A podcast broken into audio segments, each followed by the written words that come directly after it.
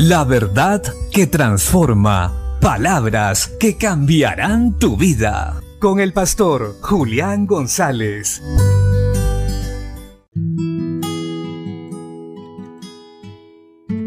La Biblia dice en la segunda carta del apóstol Pedro capítulo 2 versos 1 y 2.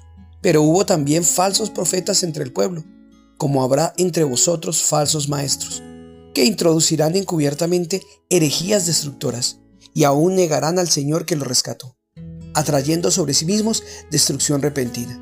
Y muchos seguirán sus disoluciones, por causa de los cuales el camino de la verdad será blasfemado.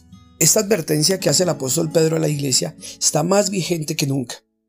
Hay muchos que hoy están encubiertamente tratando de dañar y torcer el camino del Señor en medio de su pueblo. Y tenemos que estar muy alerta, pues ciertamente la Biblia nos anima a estar despiertos, a no dormir, porque cuando dormimos no nos damos cuenta de nada. Nuestro Señor Jesucristo viene ya y viene por una iglesia santa, pura, sin mancha y sin arruga, que ha guardado bien la palabra de verdad y la usa bien. Así que no durmamos, estemos despiertos para poder discernir así claramente qué viene y qué no proviene de Dios. Porque estamos en el último tiempo y se levantarán falsos profetas y falsos maestros que engañarán a muchos y si fuera posible aún a los escogidos. Levantémonos pues a adorar, a conocer las escrituras a profundidad, a ser guiados por el Espíritu Santo para no ser engañados.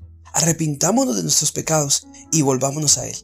No busquemos nuestro propio bien, sino el de los demás. Y así cumpliremos la ley de Cristo. Y esto tiene como propósito ser la verdadera luz y sal que el mundo necesita.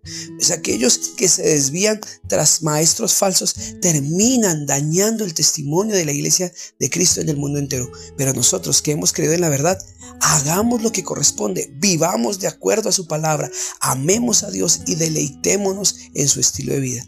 Entonces, así contrarrestaremos el mal con el bien. Bendiciones.